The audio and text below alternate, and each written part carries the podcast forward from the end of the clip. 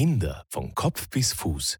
Der Podcast über Kinder- und Jugendheilkunde für Eltern und Interessierte.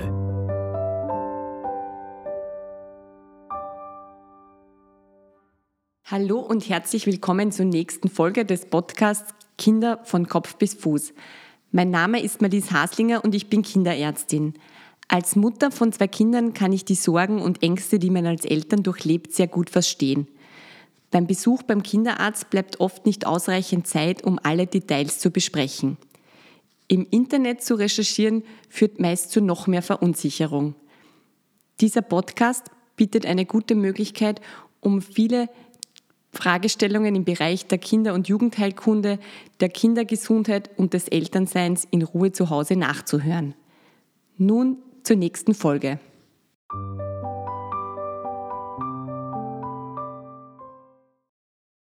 Das Thema der heutigen Folge ist Beikost, Beikoststart und Beikostberatung. Ich darf einen Gast bei mir begrüßen, nämlich die Riki Haupt. Sie ist Still- und Trageberaterin, diplomierte Kinderkrankenschwester. Ihr kennt die Riki schon von Vorfolgen. Das waren sehr erfolgreiche Folgen, muss ich sagen. Vielleicht nicht sogar überhaupt die, äh, die erfolgreichste Folge bisher. Liebe Riki, vielen Dank, dass du dir Zeit nimmst. Magst du dich kurz noch vorstellen? Ja, hallo, ich bin genau die Friederike Haupt. Alle sagen Riki zu mir. Ich bin ähm, IBCLC Stillberaterin, Trageberaterin und diplomierte Kinderkrankenschwester seit 21 Jahren im St. Anna Kinderspital. Vielen Dank, dass ich heute da sein darf. Und genau. Wir steigen gleich ein in die Materie. Vielen, vielen Dank für deine Vorstellung und wir starten los. Das Thema der Beikost ist halt einfach, sobald das Kind auf die Welt kommt, macht man sich Gedanken, sein Kind zu ernähren, eben am Anfang mit Muttermilch oder auch mit Formelnahrung. Und dann, wenn so einfach das Kind drei, vier Monate alt ist, äh, ist das halt natürlich immer ein wichtiger Baustein bei uns in der Ordination, über die Beikost zu reden. Dafür gibt es natürlich noch viel qualifizierteres Personal, eben die Riki zum Beispiel, die halt dann wirklich Stillberaterinnen sind. Es ist ja auch ein großes Thema der, der Krankenschwestern im Spital, ist ja auch, wenn es ums Essen geht, neben der Diätologin sind ja auch die Krankenschwestern die Profis. Wann ist der Beginn der Beikost, beziehungsweise was sind da die offiziellen Empfehlungen? Also die offizielle Empfehlung von der WHO ist, die ersten 180 Tage, das heißt sechs Monate, voll zu stillen und dann mit einer altersgerechten Beikost zu starten. Ähm, die neuen Richtlinien ähm, Allergieprävention sagen, man kann schon starten ab der 17. Lebenswoche. Ähm, wichtig ist, dass man mit der Beikost startet, äh, wenn die Beikostreifezeichen ähm, erfüllt sind von dem Baby, die da wären, einmal äh, muss das Baby eine Kopfkontrolle haben, es sollte mit wenig Unterstützung sitzen können, das heißt nicht in sich zusammensacken oder der Kopf nach vorne fallen, wenn das Baby sitzt. Der Zungenstoßreflex, das heißt, wenn man dem Baby einen Löffel in den Mund schiebt, dass er den immer wieder so rausschieben, da sollte weg sein oder zumindest ähm, weniger geworden sein. Es sollte eine gute Hand-Mund-Koordination sein, also dass die Kinder alles im Mund stecken. Das ist ein wichtiges ähm, ähm, eine wichtige Sache, die erfüllt sein muss, um mit der Beikost zu starten. Und last but not least, Interesse am Essen. Allerdings ist Interesse am Essen eben nicht das erste Reifezeichen. Ähm, viele Eltern sagen, ja, aber mein Kind mag schon so gerne und schaut mir schon immer nach. Das ist wichtig, das ist ganz gut, aber es ist nicht ähm, alleine das einzige Beikostreifezeichen.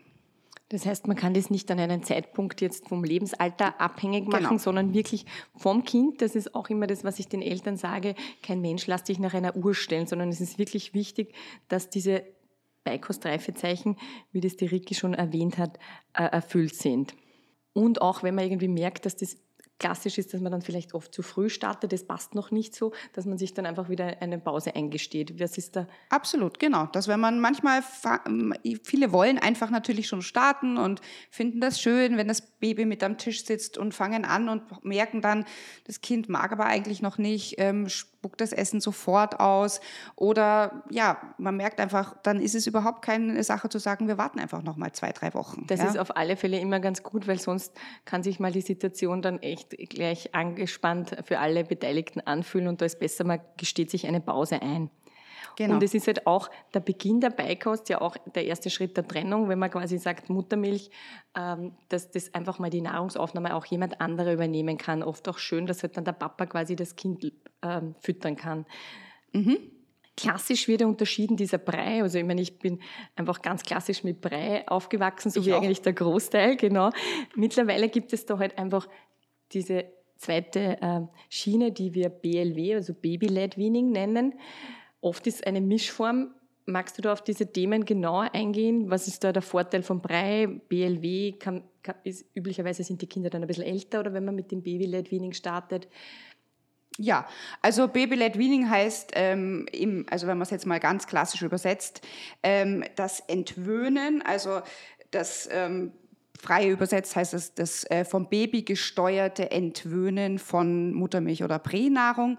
Ähm, und ich sage auch immer, also eine Mischform mit Brei und BLW. Es gibt Mütter und Eltern, die von Anfang an BLW machen, mit sechs Monaten schon.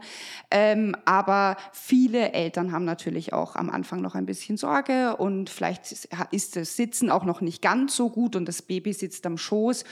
Und ähm, da, also normalerweise oder die meisten starten am Anfang mal mit Brei. Ähm, und genau, also die Vorteile vom, vom Brei ist natürlich, dass man erstens mal so eine ganz gute Kontrolle hat, was ist das Kind. Kann aber auch natürlich der klassische Nachteil sein, dass man das Kind relativ rasch auch mal überfüttern kann. Ja, das passiert beim BLW nicht. Das BLW ist halt einfach, dass das Baby quasi das Essen selber entdecken kann, ähm, dass, es, dass man gemeinsam am Tisch sitzt, dass die ähm, Babys einfach ihr natürliches Sättigungsgefühl selber entwickeln können. Genau, und da sind einfach, aber fast alle Eltern, die ich in der Beikostberatung habe, machen so eine Mischform. Und ich bin bei allen Dingen sowieso kein Fan von entweder das genau. oder das. Ja. Weil bei BLW würde es ja wirklich heißen, dass die dann einfach, wenn du jetzt quasi dein Fleischstück hast, dass das Kind dann drauf herumkaut. Das ist ja, natürlich, aber man kann ähm, einfach natürlich auch alles anpassen. Ja, also wenn, wenn man selber sagt, man isst heute Fleisch, dann kann man das natürlich fein püriert für das Baby machen. Ähm, das ist natürlich schon auch noch ein Vorteil vom BLW, dass man einfach sagt, ähm, man isst das Gleiche wie das Kind, aber zum Beispiel die Kartoffeln nimmt man ein bisschen früher raus, bevor man salzt oder man, man tut die, das Gemüse nicht salzen und so weiter und so fort. Aber die Kinder können selber oder essen das Gleiche, was natürlich auch, die, die Kinder wollen das auch. Ja? Also wenn man am Familientisch sitzt und isst, ist das Gras auf der anderen Seite immer grüner und das, was auf dem Teller der Mama und Papa ist, ist, ist natürlich immer spannender. am spannendsten. Ja. Und, das, und das ist auch der Vorteil vom BLW. Man lernt, die motorischen Fähigkeiten der Kinder werden ganz anders nochmal ähm, gestärkt. Ja. Mhm. ja. Also so eine Erbse sich zu nehmen, ist nicht ganz so leicht. Da muss man auch ein bisschen ähm, Pinzettengriff und so weiter und so fort. Also es ist einfach, BLW hat viele, viele Vorteile, aber mit Brei zu starten ist absolut okay. Ja, vor allem wir, wir, wir haben halt immer gern die Kontrolle und beim Brei kann man einfach die, die Menge ein bisschen besser kontrollieren. Ja. ja, genau. Das ist ein Vorteil und ein Nachteil. Ja, also das ist einfach natürlich ähm, beim Brei, ähm, man hat die Menge im, im, im Blick, aber das, ob man immer die Sättigungszeichen eines Kindes sofort erkennt, ist die Frage. Und wenn man mit BLW ähm, das macht, dann ist es einfach so, dass das Baby selber entscheiden kann, wann es satt ist und wann nicht. Und es ist einfach so, dass am Anfang mengentechnisch ist da am Anfang, also viele Eltern machen, sie haben da wirklich falsche Erwartungen, was die Menge anbelangt, aber da kommen wir noch drauf. Genau, das ist eh dann vielleicht ein guter Übergang. Wenn ich quasi starte mit der Beikost, was passiert dann eben mit der Muttermilch bzw. mit der Formelnahrung? Genau, also Muttermilch äh, bzw. Pränahrung bleibt zumindest im ersten Lebensjahr die wichtigste Nahrungsquelle. Es ist Beikost, also das heißt, es gibt etwas dazu, es gibt etwas zusätzlich, aber es ist nicht eine Beibeikost mit YE geschrieben. Ähm, das heißt, ähm, es wird weiterhin Muttermilch ähm, und Prä- oder Pränahrung ganz normal weitergegeben. Natürlich verringert sich irgendwann auch mal die Menge, wenn das Baby wirklich schon Mengen isst. Aber man muss sich vorstellen, 20, 100 Gramm Karottenbrei, kein Baby isst 100 Gramm Karottenbrei, haben 20 Kalorien. 100 Milliliter Muttermilch haben 80 Kalorien ungefähr. Also da sind die Babys schon auch schlau und wissen ganz genau, von dem werde ich jetzt nicht satt. Aber es ist wichtig, dass die Kinder natürlich mit fester Nahrung ähm, konfrontiert, konfrontiert werden und dass der Darm damit konfrontiert wird und so weiter und so und fort. Und wir wissen ja dann, dass genau. die Muttermilch eben nach sechs Monaten nicht mehr ausreicht, nicht? Von, von den Nährstoffen, Eisen. Ja, also genau, was das Eisen anbelangt, ist halt immer, da machen ja viele, viele Eltern sich ganz große Gedanken. Es ist halt so, dass die Eisenspeicher des Babys dann langsam leer werden. Ähm, die Muttermilch, Eisenmenge bleibt immer gleich, aber ähm, das Baby braucht einfach dann ab dem sechsten Lebensmonat ungefähr einfach natürlich auch ähm, eisenreiche Kost, beziehungsweise eine andere Eisenquelle ähm, als, die als die Muttermilch. Genau. Und deswegen ist es gut und wichtig dass die Babys spätestens ab dem siebten Lebensmonat ähm, auch wirklich ähm, feste Nahrung oder Brei oder BLW, ganz egal, auch angeboten kriegen. Genau. Wie soll jetzt klar, also diese erste Mahlzeit gestartet werden? Also die, die allermeisten Eltern starten halt so mit dem allerersten Brei. Ja, ob jetzt selbst gekocht oder von irgendeiner Marke ein Glas gekauft wird, ist egal. Ja, also da, da kommen wir vielleicht auch noch mal darauf, aber das ist ähm, und starten mit den ersten Löffelchen. Ja, also es ist am Anfang, das muss ich schon immer wieder dazu sagen, es ist am Anfang sehr wenig bei 90 Prozent der Kindern. Es gibt die Kinder, die gleich sofort ein ganzes Glas aufhabern oder eine ganze Schüssel voll. Ich kenne diese Kinder kaum. Ja?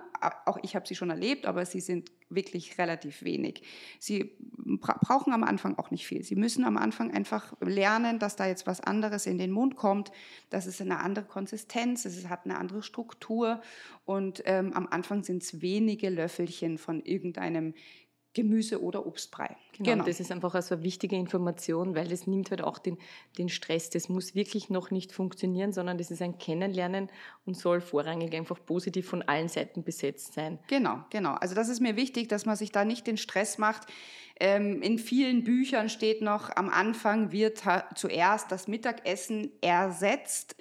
Beikost ist keine Ersatzkost, sondern es ist und bleibt die Muttermilch ähm, weiterhin die Hauptnahrungsquelle und es gibt einfach was dazu und es ist am Anfang sehr wenig und man muss sich da ein bisschen durchtesten, was das Kind mag und was man selber sich traut zu geben und so weiter und so fort. Genau. Genau, und es ist jetzt auch, also ganz oft ist das Thema, mit welcher Mahlzeit soll ich starten? Das ist natürlich auch vom Tageszeitpunkt eigentlich egal, wann es für die Familie am besten passt in unseren Familien ist halt oft so, dass man eben eher erst um Abend zusammenkommt. Auch das ist eine gute Möglichkeit. Absolut. Es ist komplett egal, welche Mahlzeit mit welcher Mahlzeit gestartet wird. Und wenn es heute mal morgens ist, weil es einfach besser passt, dann ist es mhm. heute am Morgen, weil wir gehen am Abend, sind bei Freunden eingeladen und da ist es mir einfach nicht recht. Da weiß ich nicht, was da gibt. Da stelle ich lieber vollkommen egal. Also klar, eine gewisse Routine und Kontinuität irgendwann zu etablieren ist gut, aber gerade am Anfang ist es relativ egal, ob ich das morgens, mittags, abends mache. Genau, ja? und vor allem, dass wir recht stressfrei, entspannt genau, ablaufen. Genau, das ist das Wichtigste. Genau. Und am besten ist es wirklich, wenn es gemeinsam gegessen wird. Ja? Weil es einfach also mehr Spaß macht. Und einfach Kinder lernen nur durch Nachahmung. Ja? Und wenn sie sehen, die Eltern essen, ich erlebe es halt sehr häufig in den Familien, dass zuerst das Baby gefüttert wird und danach setzt man sich dann zum gemeinsamen Essen hin. Das ist eigentlich schade, weil eigentlich kann das Baby genauso am Familientisch mitessen. Wenn gestartet wird, wann, also vorausgesetzt, ich habe vor, dann mein Kind alles anzubieten, wann gebe ich meinem Kind Fleisch, Fisch?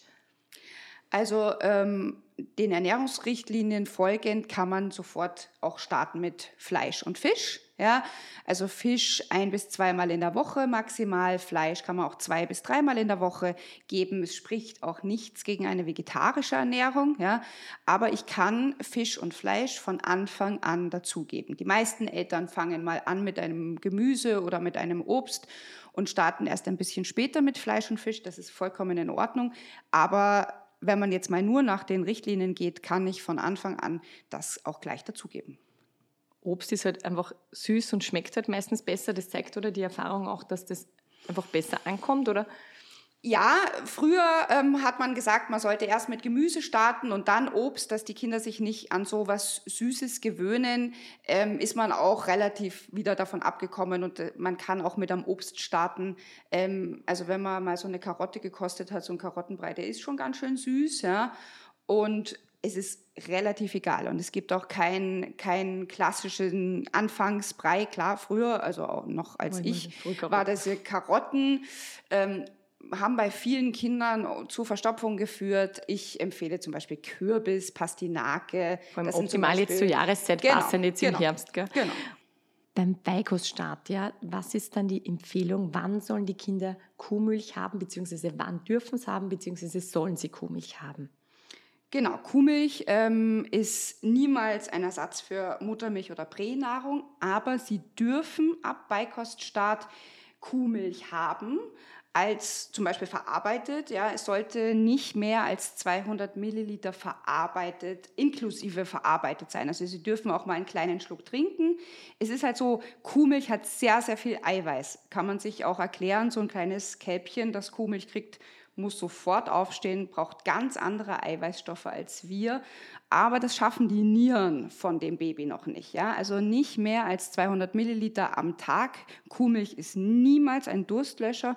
Kuhmilch ist niemals ein Ersatz für, für die Pränahrung oder die Muttermilch.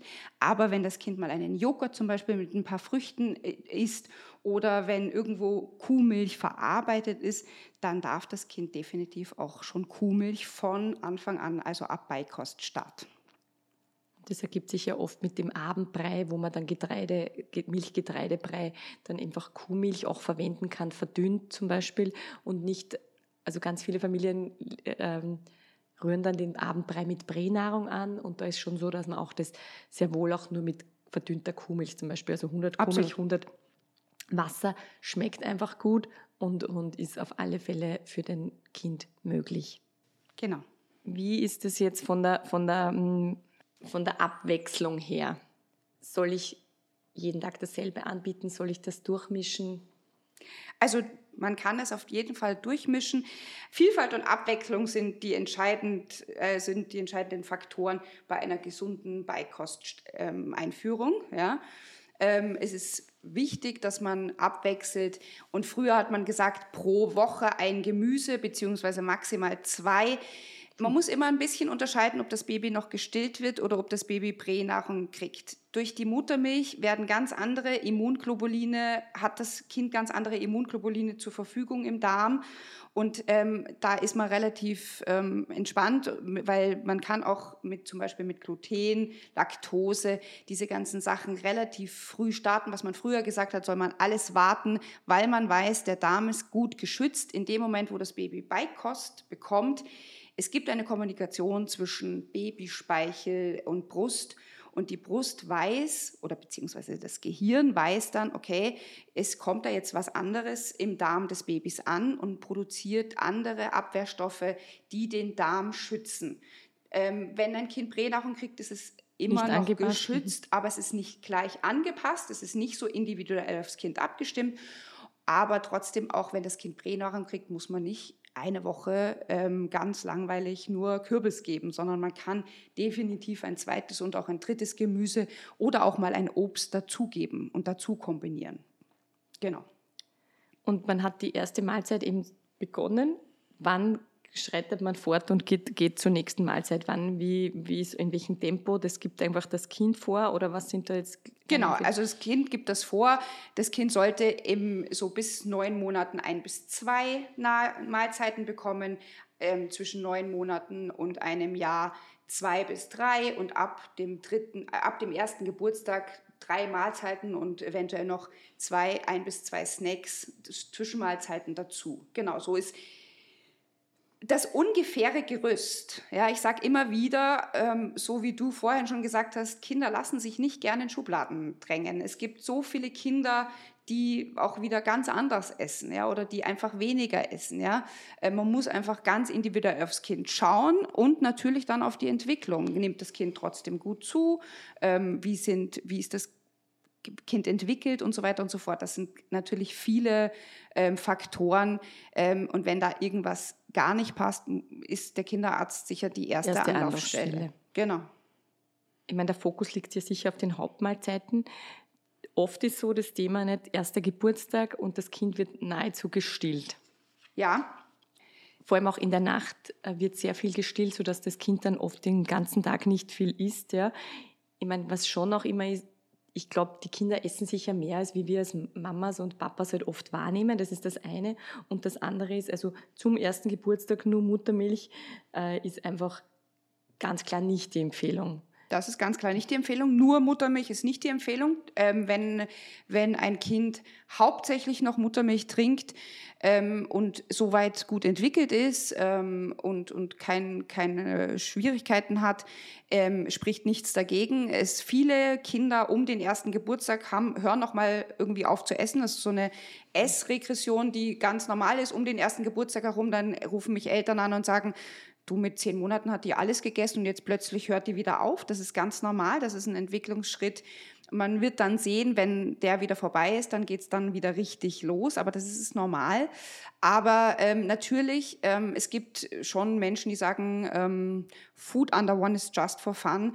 Von dem Spruch bin ich gar kein Fan, weil das so ein bisschen impliziert, naja, ist eigentlich egal. Und das stimmt nicht. Eine adäquate Beikost ab spätestens dem siebten Lebensmonat also zwischen fünften und siebten Lebensmonat, ist wichtig, essentiell und natürlich braucht das Kind andere ähm, Nährstoffe und ja, das Eisen, auch das ist wichtig. Ähm, es wird halt immer sehr, sehr viel in vielen Büchern und auch anderen ähm, Medien Angst vor diesem Eisenmangel gemacht.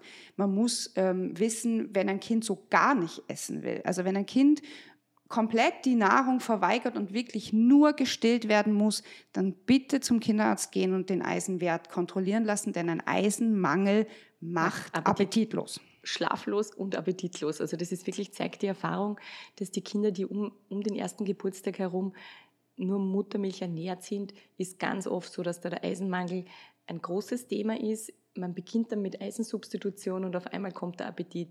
Absolut. Wie gesagt, also wenn das Kind am ersten Geburtstag nur gestillt werden will und hat mit zehn Monaten aber schon mal gut gegessen, mache ich mir keine Gedanken. Wenn das Kind am ersten Geburtstag immer noch nicht isst, dann ähm, ist eine Kinderarztkontrolle ähm, indiziert. Was ich oft erlebt habe, auch ist so zum Beispiel, dass eine Urlaubsreise dann der Gamechanger ist und auf einmal im Urlaub alles in entspannter Atmosphäre passiert und dann die Eltern nach Hause kommen und sagen, ah, der Urlaub hat quasi ordentlich viel verbessert. Das muss man auch sagen. Da sieht man halt die entspannte Situation, der Papa mit im Boot, das ist oft wirklich dann eine, eine gute Absolut. Also das sage ich schon absolut immer wieder. Entspannte Situation ist das Wichtigste für den Beikoststart. Ja? Also ich erlebe, da wird manchmal ein ganzes Fest darum geplant, um den ersten Löffel Brei und so weiter und so fort. Das ist alles schön und verstehe ich auch alles ein Stück weit, aber es ist ein wahnsinniger Druck, den das Baby einfach hat dann. Ja, ja. Also die, die kriegt das ja mit, dass da die ganze Verwandtschaft drumherum wartet auf das erste Löffelchen Brei.